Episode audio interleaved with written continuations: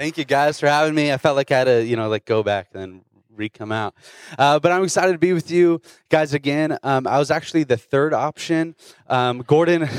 Gordon wanted to be here so bad, he asked like seven different doctors' opinions. Um, and then first option was we put him in a big plexiglass box on stage but we had a problem with oxygen. And so the second option was uh, we just have church outside of his house and he preaches from like his bedroom window. Um, but we didn't feel like moving location. So a third option was call Jake. And uh, I'm super glad I'm here with you uh, this morning. I think like Fuego said, uh, from Cross City Christian Church, just up Willow a little bit. And, uh, and I'm just, I'm happy to be here with you this uh, holiday Christmas season.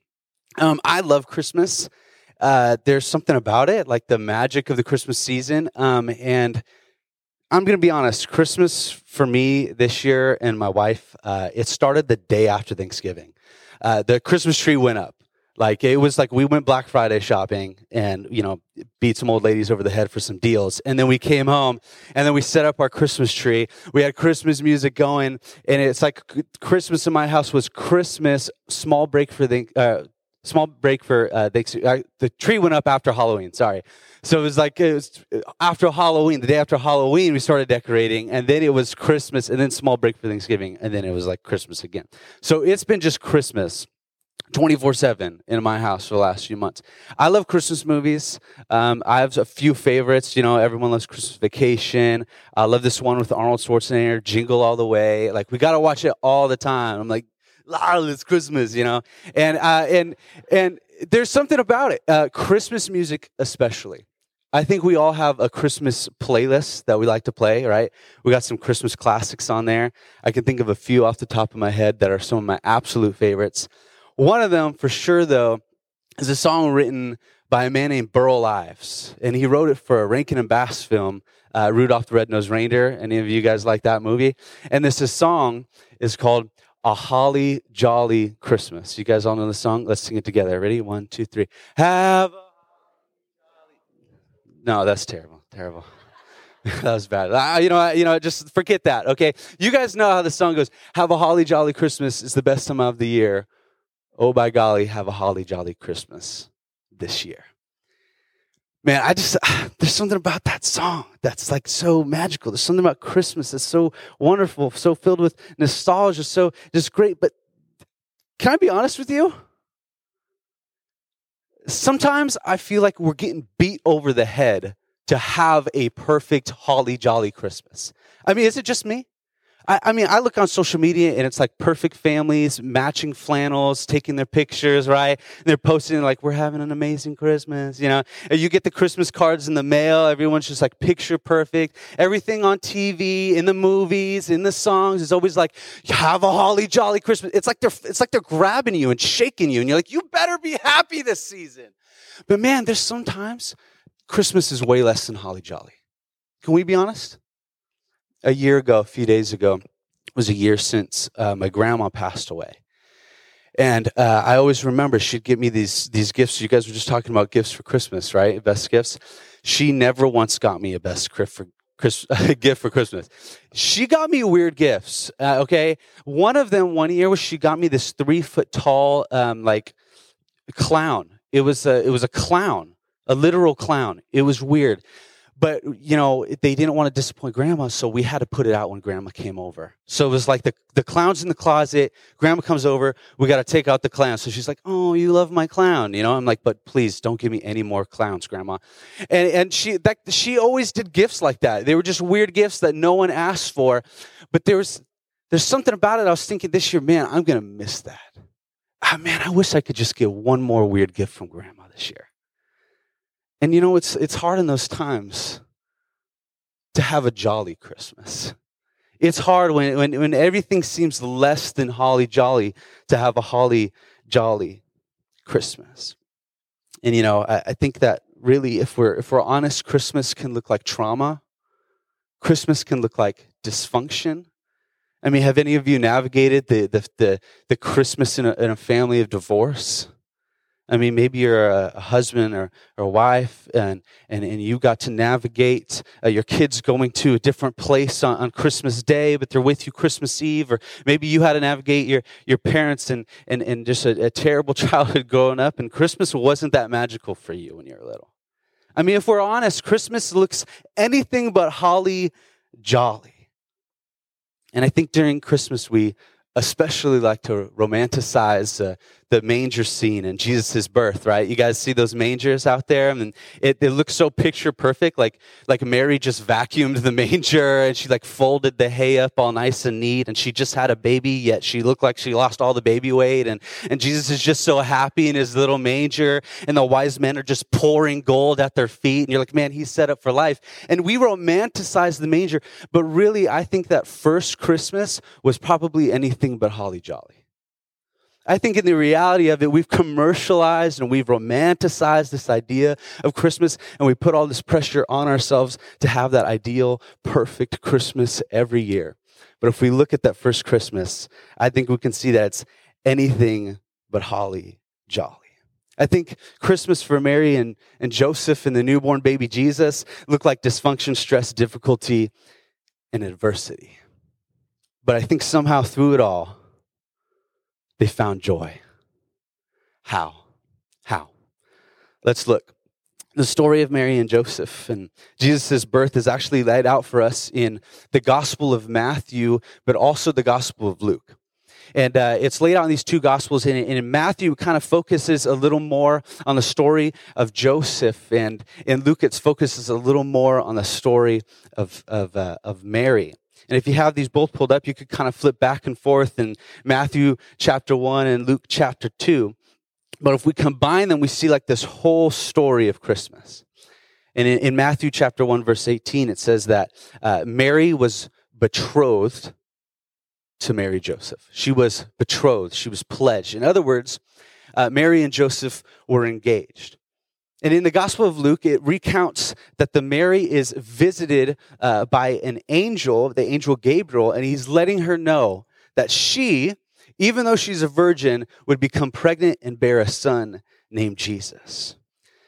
And man, you have to imagine Joseph's shock when he finds out that his fiance is pregnant and he knows for a fact that he's not the dad. And Mary's baby bump starts showing, and you can imagine that the town is gossiping, right? I'm like, there's some words being said around town. And I think Mary's caught between the shock of this immaculate conception and what the angel had told her, and then the hurt and the slander that she was probably enduring through all this gossip. Like, man, did you hear? Mary's pregnant, and the baby's not Joseph's. And I was like, hey, who do you think it was? I think it was, I think it was John. That guy's shady. You know, it's like, man, you can just imagine, I wonder who she cheated on him with. And then I can't imagine the conversation that during all of that, the conversation that Joseph has with Mary, and he comes up to her, and, and honestly, Joseph probably, the, the, the, the kind of description we get of Joseph is he's probably an honest guy. And he just wanted to have a heart to heart with Mary, and he's just, Mary, why? Why would you do this to me? Why would you do this to our family? And he's probably looking her in the eye, just wanting an honest answer. And so Mary looks at him and she tells him the truth and she says, I was impregnated by the Holy Spirit.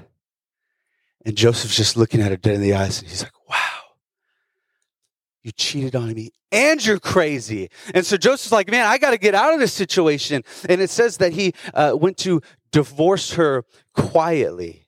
In verse 19, we see that in his character, a divorce. But a divorce is weird because they were engaged, but it was a different, it was a whole different process during that time.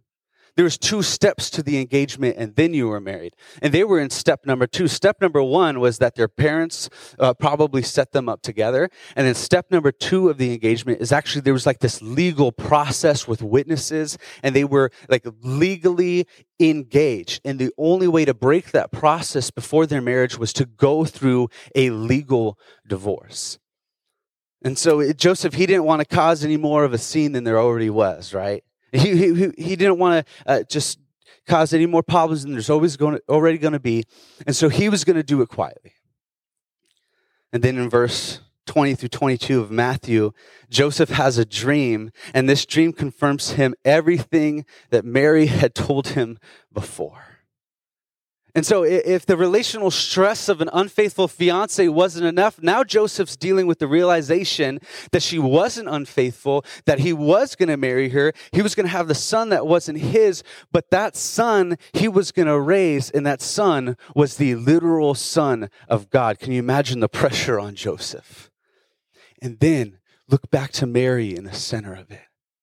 And she's wrestling with a new reality in a whole new set of identities. Not just the identity that, that God was giving her as the, the mother of Jesus, but she's wrestling with the identity that everyone around her is going to give her as a cheater or as a liar or as a crazy person. Man, Mary's just wrestling with it in the center of there, and, and, and in all this turmoil, in all this, this crazy life change, man, it's got to be the exact opposite of what Burl Ives would call a holly jolly Christmas. Okay, now, now take into account that Mary and Joseph were Jewish, living in, in a place, in a country that was under Roman rule. In the Romans, they had this pantheon of gods. And so you've got deferring religious beliefs and practices. And at some point in all of this, the Roman government decides they want to do a census. Instead of just doing a census in your little town, they make them travel back to Joseph's hometown in Bethlehem. So the Bible says that Mary was in her third trimester of pregnancy. I mean, she's, she's eight, nine months. She's almost there. And she has to make a journey, which scholars believe would take a week and she has to travel. She's probably on a donkey most of the time because you know if you're nine months pregnant, you're not doing a whole lot of walking. And maybe Joseph's been walking alongside her and they've got to have food and water and shelter for a week. They got to keep warm. And then you, you, you worry about protecting your pregnant wife on this journey. You got to watch out for thieves and robbers and straight up weirdos. And, and you're making this long journey. And I'm sure that, that they're having a difficult time in the middle of all of this.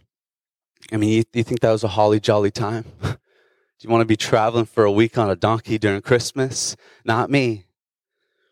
And now you're, imagine you're Mary and Joseph finally pulling into town after a week of this journey. You just need a place to stay.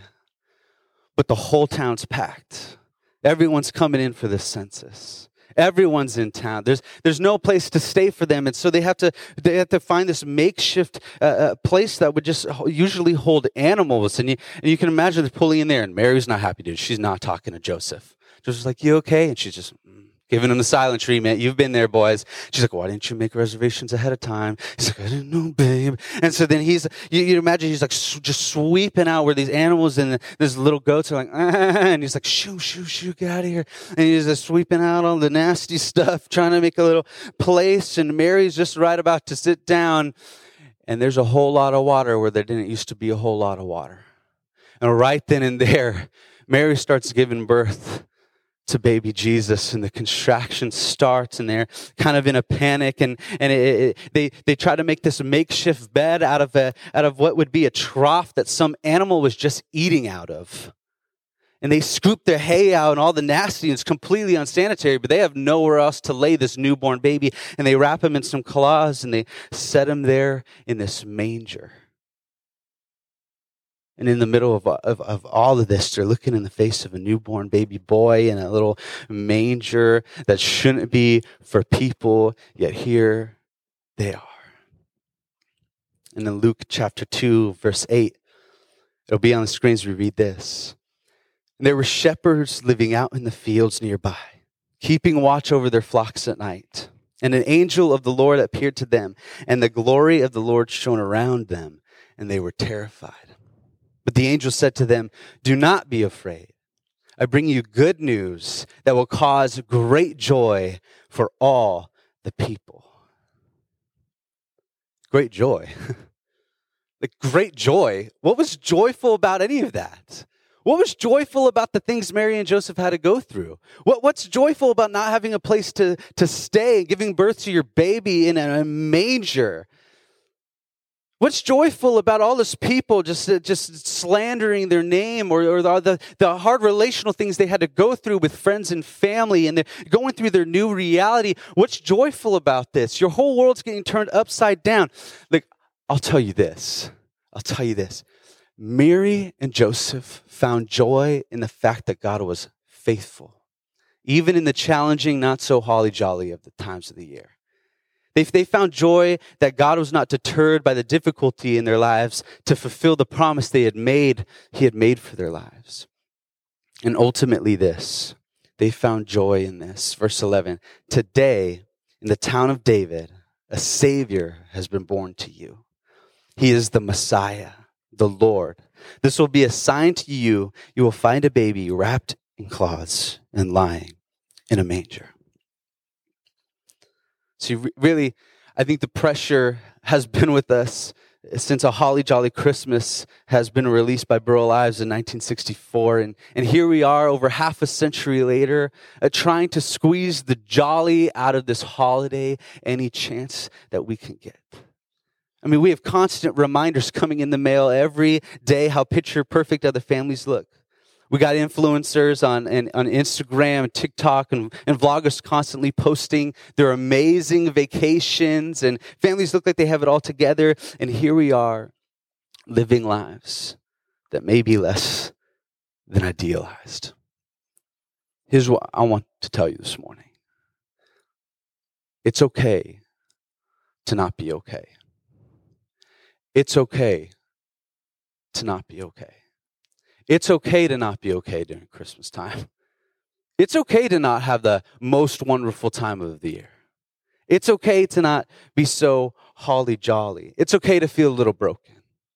It's okay to feel a little despair. It's okay to be hurting. It's okay to not be okay. And regardless of your circumstances and the circumstances of the season, uh, this is what I want to encourage you to do regardless of anything that's going on, here's what I want you to do strip away the expectations. Strip away the expectations to be a perfect son or daughter, or to be a perfect parent, or to get that perfect designer gift. Strip away the expectations to, to always have the hot cocoa and to go seeing all the Christmas lights and, and, to, and to not have any fights and to everything to be perfect. Strip away the expectations. Strip away the pressures Look past the hardships, look past the busyness, look past the full calendar, look past the dysfunctions and the distractions, and recognize this. Recognize that you can have joy this season. Why? Why? Because joy is more than emotion. Joy is more than an emotion. It's more than a song. Joy is more than a feeling under right circumstances. Here's what joy is joy is a gift you have been given. Joy is a gift that you already have been given. But the angel said to them, Do not be afraid. I bring you good news that will cause great joy for all the people. Today in the town of David, a Savior has been born to you. He is the Messiah, the Lord. I think Christmas for me as a kid, uh, all about the presents, right? Everything's all about the presents when you're a kid. Uh, some of my top presents of all time. Uh, one year I got an Indiana Jones hat. And for the rest of that year, I was Indiana Jones. Every day I had my hat on, and my dad would be like, Does he have to wear that to Costco? And my mom's like, Just let him. And I, I was, uh, that was one of my favorite gifts. Um, another one was like I, when I got my first uh, Nintendo um, DS, you know, it had two screens on it, the little touch screen on it. That was a great year. I just loved getting Christmas presents. I really did. And I know you guys probably did too. And you think back to your fondest Christmas gifts. I have some good news. I have some good news. Christmas is still all about the gifts. Christmas is still all about the gifts, specifically the gift that we have been given through Jesus. Christmas is still all about the gift that we have been given through Jesus, that, that he would become the Savior of the world, the Messiah. That, that Jesus the Son of God would be humble enough to be born in a manger. That he wasn't born in a king's palace. that he wasn't born in some fancy mansion, that he wasn't born into a family with matching flannels, but Jesus was born and humbled himself, and he was born in a little manger in a little town of Bethlehem. Man, we can be joyful. Why? Because we have a Savior who understands. We have a Savior who understands our hurts. He understands our pains. He understands the feeling of uncertainty, not because He sits high up on some cloud in the sky, but because He's been through what we've been through. We, we have a Savior and we serve a God who not just sympathizes or empathizes with what we're going through, but He's experienced what it means to be human. In, in the deepest sense of the word, he, he, he not just knows His creation, but he subjected himself to become creation. And there's this is dual nature to the being of Jesus. That he's both fully man and fully God. And, and if he's fully man and fully God, that means that Jesus has fully experienced the emotions of humanity. And there's no disconnection in Jesus. It's not like he's up there, holly jolly Christmas, and you're down here and he just expects you to be perfect all the time and holly jolly all the time. No, Jesus knows what it means. Everything about him's fully connected. He doesn't just know humankind, he became humankind.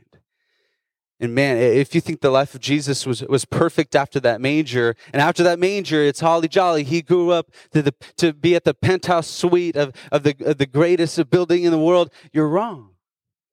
Jesus experienced hardship. He experienced family pressures. He experienced loss.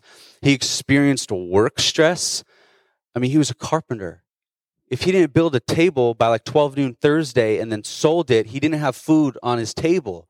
He lived 30 years before he started his ministry, making a living, knowing what it means to be a human like you and I. I mean, there's, he, he understands, he, he gets it. And he did all of this, and he lived a perfect, righteous life. And then he did all of this, and then he died for our sins. He did all of this, and, and, and even, even when even when sometimes we weren't worth it, Jesus did all of it. And that can bring us real joy this season, regardless of the circumstances. Knowing that you and I have a gift we don't deserve through Jesus. Can I get an amen here? First Peter chapter 1, verse 8 through 9 says this as I'm wrapping up. It says, Though you have not seen him, you love him. And even though you do not see him now, you believe in him and are filled with what? Inexpressible and glorious joy.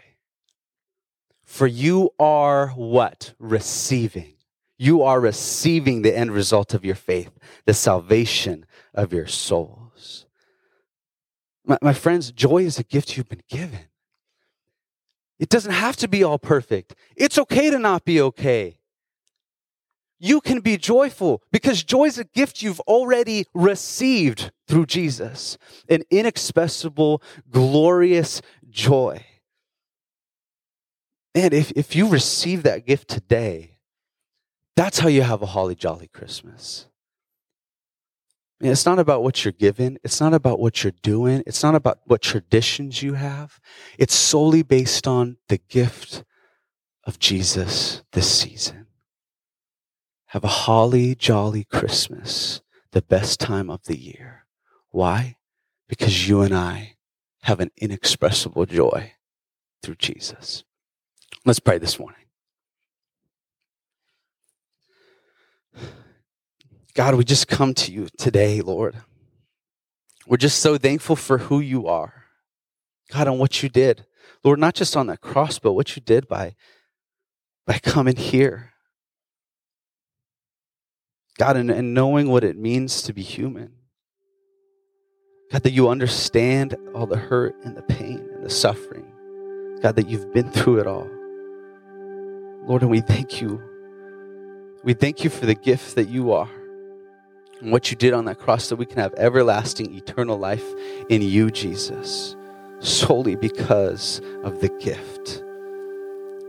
Lord, this season, I pray that we can remember and focus on you, that we can take away all the expectations and the pressures, but we can lean into who you are and find real joy this season.